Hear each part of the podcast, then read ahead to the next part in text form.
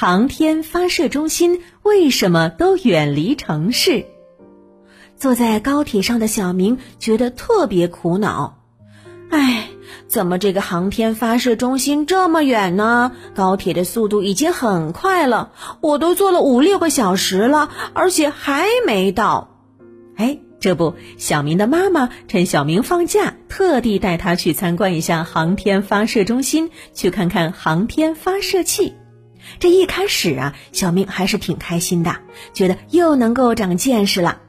可是坐了这么久的车还没有到，让小明觉得有些烦躁不安了，甚至觉得，哼，为什么不把航天发射中心建在城市附近呢？这参观起来多方便呀！是啊，要是这样该多好呀！这样看火箭隆隆起飞的壮观景象，欣赏火箭拔地而起、腾飞入天的奇观就方便多了。可是遗憾的是，世界上没有一个航天发射中心建在大城市附近，它们呢大都建在远离大城市和工业中心的偏远地区，或者是人烟稀少的大海之滨。那这是为什么呢？其实啊，这最重要的就是安全问题了。我们要知道啊，运载火箭发射升空以后，各级火箭在完成工作以后呢，将先后坠落到地面。